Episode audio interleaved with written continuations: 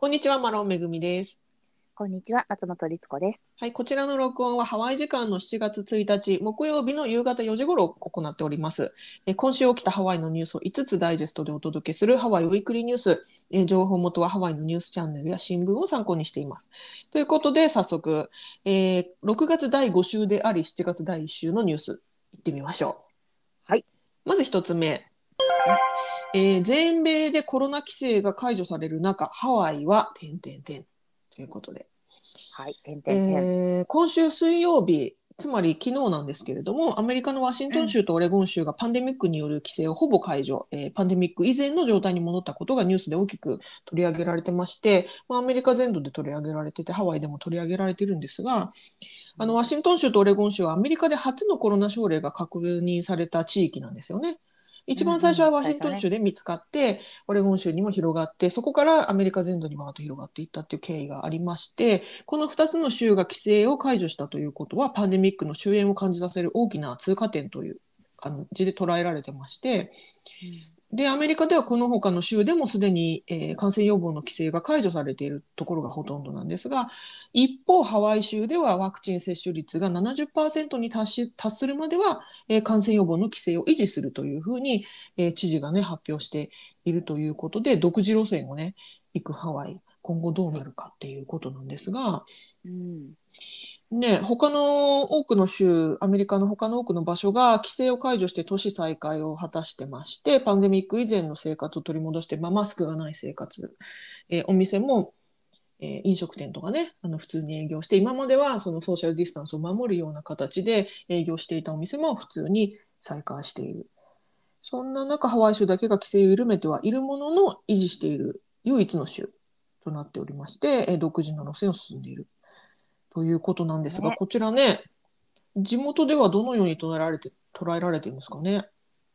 うん、なんかその、まあ、もちろんニュースで他の州のことは見てはいるんですが、まあうん。私の周りだけかもしれないけど、やっぱりまだね、ちょっとこう保守的な感じが多い気がしてまして、うん例えばもうあのお店の中でもマスクしなくていいよとか、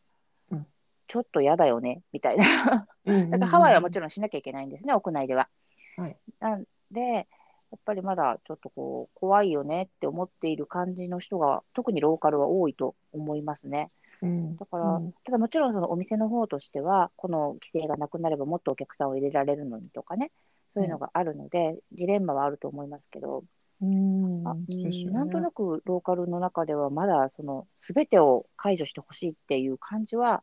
うん。まあ、私の周りだけかもしれないけど、あんまりないかなと思ってますね。うんうんうんデイビッド・イゲ知事は8月にさらに規制を解除できることを期待しているというふうにコメントしていると。うんですから、まあ、8月になったらもうちょっとあのワクチンの接種率も上がって、さらに症例数とかね、そういったものも下がってくれば、あのまたもう一段階解除を広げますよそうですね。っていうこともね、発表されているので、ちなみにハワイのワクチン接種率は、昨日水曜日の時点で約58%まで来ていると。全人口でね。うん。あ、そうです全人口ですね。他の、例えばオレゴンとかははい。どうなんですか、数字で言うと。えっとね、60ぐらいですね、今。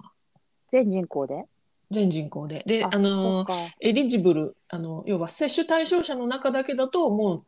70ぐらいうんです。うんうん。そっかそっか。はい。じゃあやっぱりハワイはね、そう結構ね、あの最初ガーって上がったんですけど、はいこのところ本当にあの接種率も実はちょっと頭打ちな感じがあって、要はやっぱり受けたくないっていう人たちがいるんでしょうね、一定数ね。うん、うん、う。うんん、だからそこはね、逆に頑張っていただきたい。やっぱり60%を超えてほしいし、もちろん70%超えるってすごい大変なことだと思うんですけど、うん目指したいんですけどね、どうなんだろうね。そのアメリカの州ごとの接種率見ててもかなり開きがあって、やっぱりうんうん30%台の州もいまだにありますし、うん。もっと言って60%、70に近い州もありますし、ね。なかなかね、これは難しい問題だなと思って、ただやっぱりね、その70とか超えるのはかなり難しいんだなっていうのは思いますね。なんかハワイはやっぱりその若い子たちというか、まあ、子供の数ももともとね、あの、い、るから、そういう人たちは打てないわけなので、そういう人も入れての人口での何パーセントっていう話だから、うん。ちょっとね、あの簡単ではない数字と思いますが、ですね。あとはね、うん。あとはやっぱりこのえーハワイ州以外の州から来ている旅行者が多い中で、要は自分が住んで旅行者にとっては自分が住んでいる州では規制が解除されているのにハワイではまだ規制があるっていうところでの混乱というかね問題が生じないといいなと。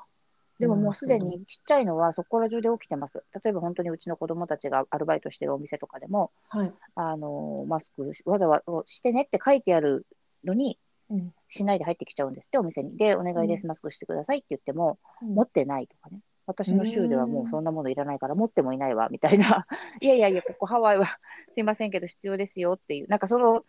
大きい、あの、あれにならないとしても、小競り合いみたいなのは多分そこら中で起こってると思うんですよね。お店の人たち難しいですね。それにいちいちさ毎日毎日対応してちょっとストレスが溜まっちゃいますよね。そう。ね。で、やっぱりこう、お客様だから、まあ日本ほどじゃないにせよ、出てけこの野郎とも言えないわけで、うーうんん、なかなかあのまだそれはちょっといろんな意味で続きそうですね。ね、なるほど。うんでこちらが一つ目のニュースでした。はい。では次2つ目のニュース参ります。こちらもね、またコロナはあの関連なんですが、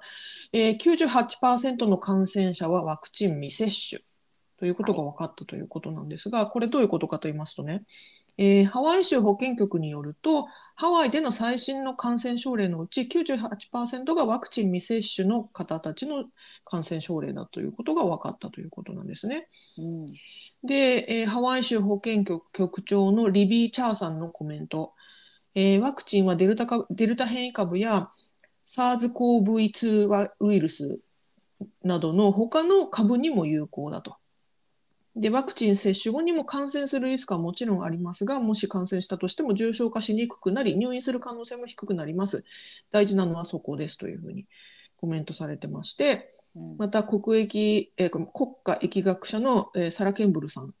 ワクチンを受けた後に感染したわずかなケースのうち、え死亡者はおらず、1月以降に入院したのはたったの5人だったというふうに。ということなんで、まあ、あのワクチンがねあの、ちゃんと機能してますよというのが数字でやっと出てきたかなっていうことみたいです。ね、だからこれを聞いて、そのまあ、あのほ なんかものすごく理由があって、信念として絶対にワクチンを打たないっていう人とか、打てないっていう人は別として、うん。迷っている人はこれで、あだったらやっぱり打とうかなっていう風になってくれるといいなってうん。思ってます。ですね。うん、あとね、先ほどのその子どもたちは打てないっていう話ありましたけど、うん、あのハワイの公立学校は8月から全面対面での授業に戻るんですよね。今まではその遠隔での授業をやってたところもあったけど、公立校に関してはし全面的に対面授業が再開にななると。で、それに関して、えー子どもたち12歳未満の子どもはワクチン接種ができないので、マスク着用が義務付けられるんですって、なるほど教。室での。で、これは、うんうんもし州、ハワイ州が70%のワクチン接種率に達したとしても、子どもたちだけは、えーマスク着用義務が、えーけ継続されると、そうなんだ。うん、みたいです。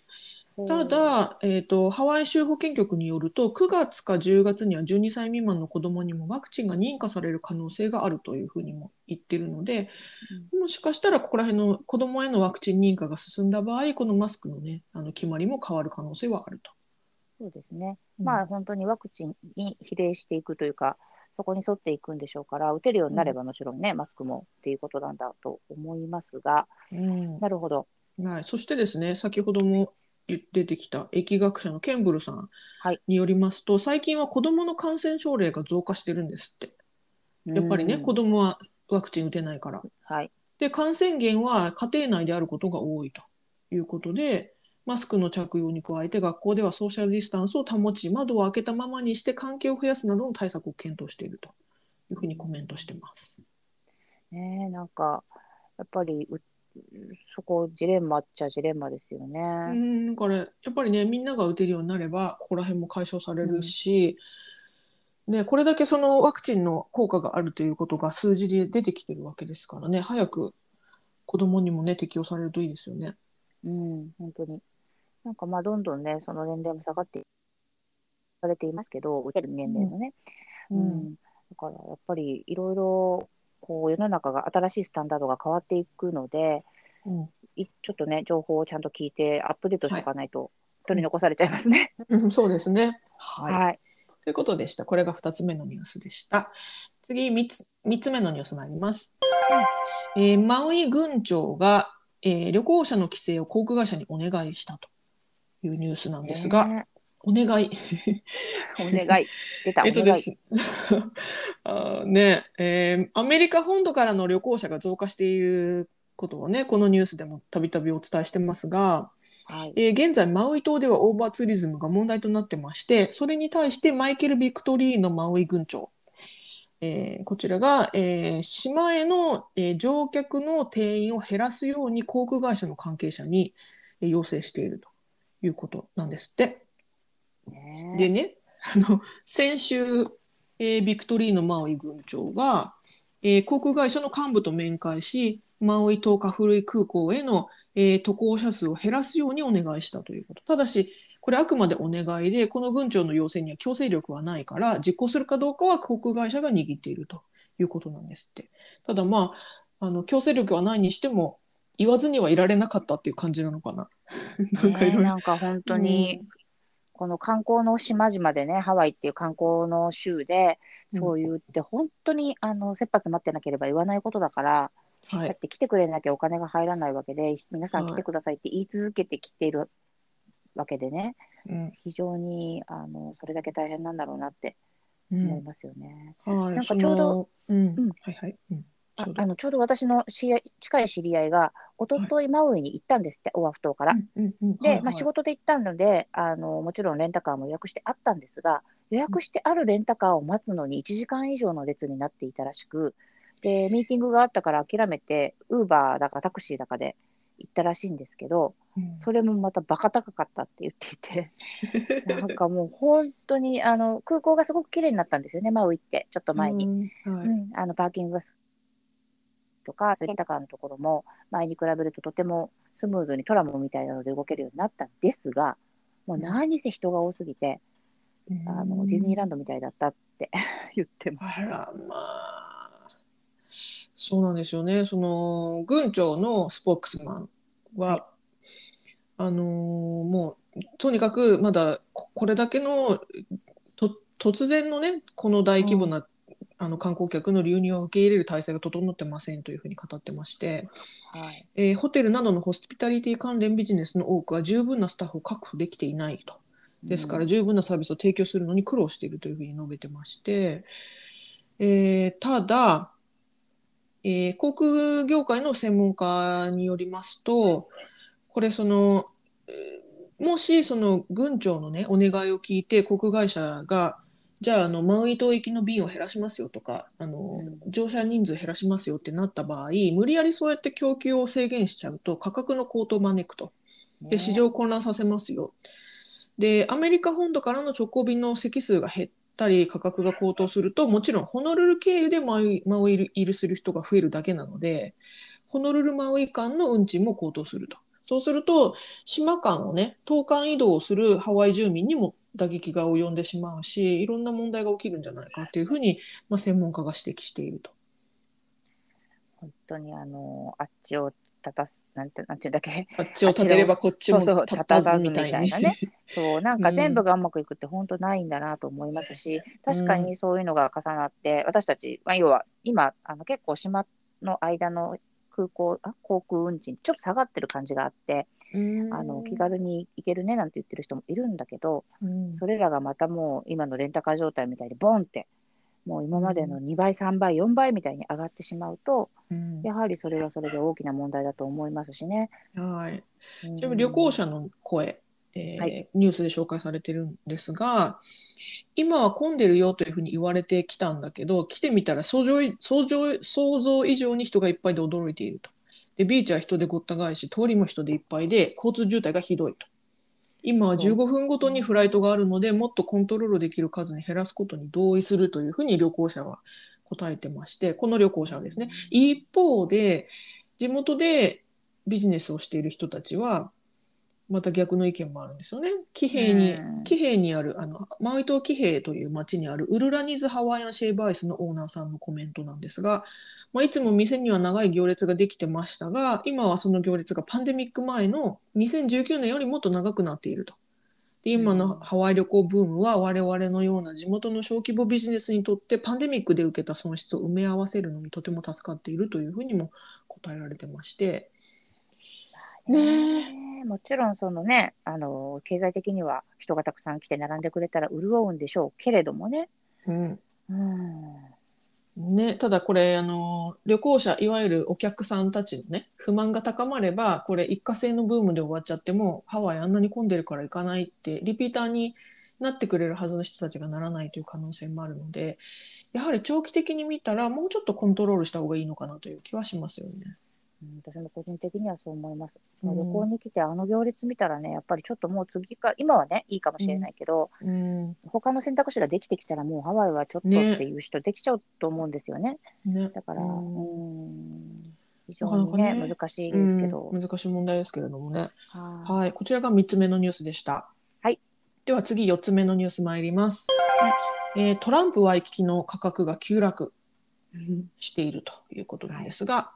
えーハワイだけでなくアメリカ全土で不動産マーケットが好景気なんですよね、今ね。すごいんですようね。んで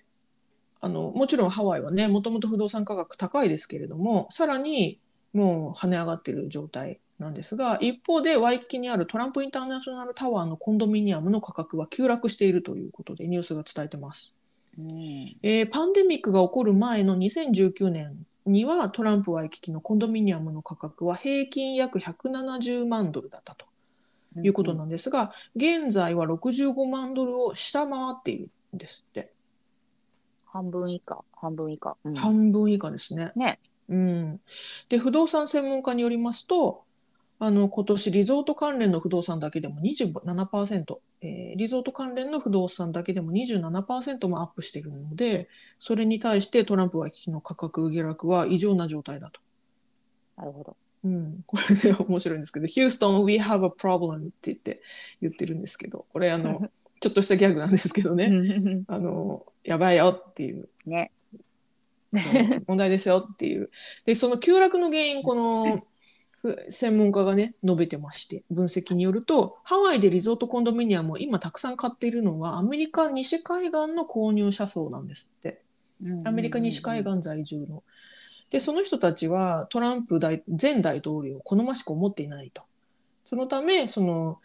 そのトランプ前大統領に関わる資産から遠のいてるんじゃないかっていうことですね。で、さらにですね、今、トランプ、あの前大大統領いろんな問題に巻き込まれているとか、まあ、本人が起こしている問題なのかわかんないんだけどあの会社のね彼の会社の CFO が脱税で起訴されたりとか、ねまあ、そういった問題もきな臭い問題がたくさん起こっている影響もありましてワイキキだけでなく他のさまざまなトランプブランドが影響を受けている状態だから、まあ、ワイキキもその限りではないんじゃないのっていうことね。なのが1個もう1つはパンデミックによりアジア圏の購入者が激減したことによるものだと。うんうんで2009年に、えー、とトランプはキキって最初の初売り出ししてるんですがその最初の高額ユニット購入者は日本中国韓国のバイヤーが多かったんですって。ですのでね。うん、ですのでここら辺のねアジア圏の購入者が激減したことも理由の一つだろうということでなので今お買い得ですよとトランプワイキキが というふうに専門家の方は言ってます。なるほど。まあ確かにあの、ハワイって本当にアメリカの中でも、アジアのね、影響がすごくいろいろ大きいので、それもあるでしょうし、そしてあの最初の理由に挙げられたトランプ前大統領自体を好ましく思わない人たちっていうのもね、確かにもう顕著なんだろうかなと思いますけどね。そうなんですね。うん、うん。これだって今相当ね不動産価格上がってる中で、ね、うん、だって建物自体はね、やっぱすごく綺麗だし、はい。あのユニットなんかもね、何回か取材化していただきましたけど、まあ、いわゆる豪華なはい、お部屋だなんですけどね、立地もね申し分ないですしね。う。ん。うん。海もバーンって見えますし、うん。にもかかわらずなんですね。ね。えだからそのねブランド名を気にしない方であればいいですよねっていう。まあ、まあね、でも、うん、選べるんだったら違うとこ選ぶのかな、みんなね。どうなんそうかもしでしょうね。れないですね。うん、なはいるほどね。はい。ということでした。では次、最後のニュース、5つ目のニュース参ります。はい。えー、キク TV が日本語放送終了ということなんですが、ね。えー、キク TV というとですね、ハワイで約40年にわたり日本語とフィリピン語での番組を放送してきた、えーテレビ、ローカルテレビ局ですね。こちらが6月で日本語とフィリピン語の番組の放送を終了すると発表して、かなり波紋を呼んでいる状態なんですが、えー先週、キク TV では、えー北の国からやプラチナエイジなどの最後のエピソードを放送したと。こちらの両方とも日本のねドラマですけれども、はい。これを最後の放送をしまして、まあ、それで、えーキク TV を所有している RNN インターナショナルという会社、RNN インターナショナル社によると、えー今後はショッピングネットワークとか、ホームショッピングテレビネットワークなどを放送していく予定ということだから、ショッピングチャンネルになるっていうことなね通のかな。販、通販チャンネルってことですかね。うん、かなりの大幅な舵切りになりますけれども、ねえ、ちょっとショックですよね。いやー、すごいショックですね。あのー私、最近はちょっとそんなに見てなかったんですけど、うんハワイに引っ越してきた頃で、はい日本語放送が本当になかったんで、もううんキックに助けられまくってた覚えがあるんですよね。ううんん、もう聞くしかななかったから、そういうのが。うん、うんで、ただ、すごくあの古い番組を再放送してたりとか、もうこれ10年前のじゃない、20年前のじゃない？みたいなね、うん。何回も何回もやってたりしてましたけど、あのそこが知りたいっていう番組を一生やってましたよね。知ってる？知ってます、はい。もう絶対的に時代が違う。なんか私がこっちき、なんかもうとにかく本当、ガングロがどうのみたいな、え、それうんうんうん。何年前の話みたいなのを延々やってたりうんうん。してましたが、やっわぱかりそういう。う。ん。私もハワイにいた時、たまたまつけたら、なんかどっちの料理ショーかなんかやってあ、て。はいはいはい、やってたやってた。で、あれ面白いから見ちゃうんだけど、あの、し出演者っていうのかな？そのパネラーが、あの、飯島愛さんがいて、うわ、飯島愛ちゃんがいる時代、いつだみたいな。ねえ、だから、うん相当昔のをやってたり、もちろん時代劇なんかもね、あの、うんやってたりとか、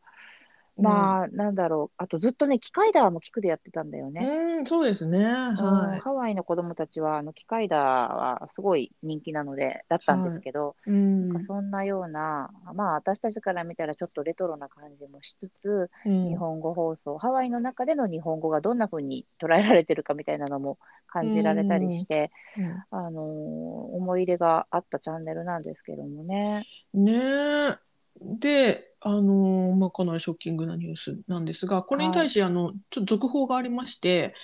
えーハワイの2人の議員が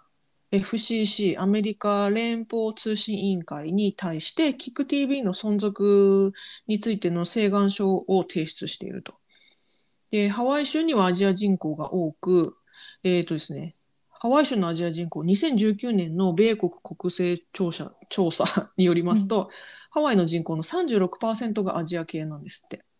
うん。ですから、ハワイ州にはこれだけアジア人口が多くて、多言語テレビテレビ番組をなくすことはハワイのニーズに反するというふうに、その請願書の中で主張しまして、うんうん。で2023年のキク TV ライセンス更新時に、あのこのアメリカ連邦通信委員会の方に、えー、とこのね、えー、キク TV の RNN インターナショナル社が、ごめんなさい、RNN ナショナル社が、えー要はライセンス更新をするわけなんですけれども、その時に変更を検討するように、えー連邦通信委員会に呼びかけたと、この議員さんたちが。うんうん。という動きがあるそうなので、まあ、もしかしたらこのね、あのー連邦通信委員会の働きによって何か存続するような方向に行くのかもしれないですけれども、今の時点ではわからないと。なるほど。一旦はまあ終了っていうことにうんなっ、てるそうですねんですね。チャンネル自体は残って、まあ、ショッピングチャンネルになるうと。んで、この議員さんたちのコメントなんですが、まあ、多くの住民が自分たちの言語でテレビ番組を視聴できることはとても重要だと。で、これらの番組は語学学習と文化理解にとても、においてとても重要ですよと。まあ、確かにそうなんですよね。うん今、あの、YouTube なんかで、例えば日本語のコンテンツを見たいと思ったら、海外のどこからでも YouTube とかそういったものでインターネットで見れますけれども、だけれどもやっぱりね、そのテレビ番組を自分の言語で見れるっていうことの安心感とかうんそういうアクセスできるなんていうかな可能性というのはすごく大事ですよねインフラとしてね。本当に。なんか心のえ大げさに言ったら心の拠り所じゃないけど、うん。その地元のハワイのテレビのチャンネルの中に日本語のものがあるかないかってやっぱすごく大きい気がするしうん。もしねネットで見れるにしてもね、うん。あると思いますしあとはあのキクのその日本語の時代劇とかって英語の、えっと、字幕が必ず出ていたので、うんまあ、それで勉強した人がどれぐらいいるかわかんないですけど、うん。でも家族で見られるわけですよ。英語しかわかんない人も日本語しかわかんない人も一緒にその番組見られるので、うんうんうん。それにはね、やっぱりおじいちゃんおばあちゃんと一緒にみんなでテレビ見るとかさ、うん。あるわけじゃないですか。ね、うん。英語だったら本当に英語が全くわからわわからない人は、英語の字幕が仮に出てたとしても、うん。やっぱり同じように笑ったり、同じように感動したり、難しいわけで、うん。うん、なんかね、それ考えるとちょっと、ねなんで、なんでこのタイミングでやめちゃうんですかね？いやーもうこれはお金の問題でしょうけどね。そ れしかないよね。うんまあ、やっぱり時代の流れっていうことなんだとは思いますけどねやっぱり先ほども言いましたけどやっぱりインターネットでいくらでもね日本語のコンテンツに触れられるわけで。あと、有料のね、テレビジャパンみたいな、有有料で日本のテレビが見られるっていう、まあ、日本でいうケーブル、ケーブルテレビとも違うかな。まあ、はい。有料チャンネルは別にあるにはあるんですよね。うん。ただけ聞くはもう本当に普通に無料でテレビのチャンネルの、うん。ベーシックなチャンネルの中にあるから、うん。ねちょっと、ね。うん、うん悲しいっちゃね悲しいかな。だからねな何らかの形でそのチャンネルは基本的にはホームショッピングテレビチャンネルだとしてもその中のね何時台は日本語の何かやるよとかそう,、いうふうになっていってくれるだけでもありがたいですけどね。そう、もともと聞くの時もね、あの、夕方から夜にかけての数時間だったんですけどね、日本語が見られるのって。一日見られたわけじゃなくて、そのフィリピンもあったし、多分英語のものもあって、うん限られてはいたんですけどね。ねちょっとでもね、戻ってくれたら、うん助かる人いるだろうな、いっぱい。ね。ううんんはい、ということで以上、えー今週のニュース5つお伝えしました、えーはい概要欄にソースのリンクを貼っていますのでご興味のある方はぜひご覧ください。はい、ということで今週もご視聴どうもありがとうございました。ありがとうございました。はい、さようなら。さようなら。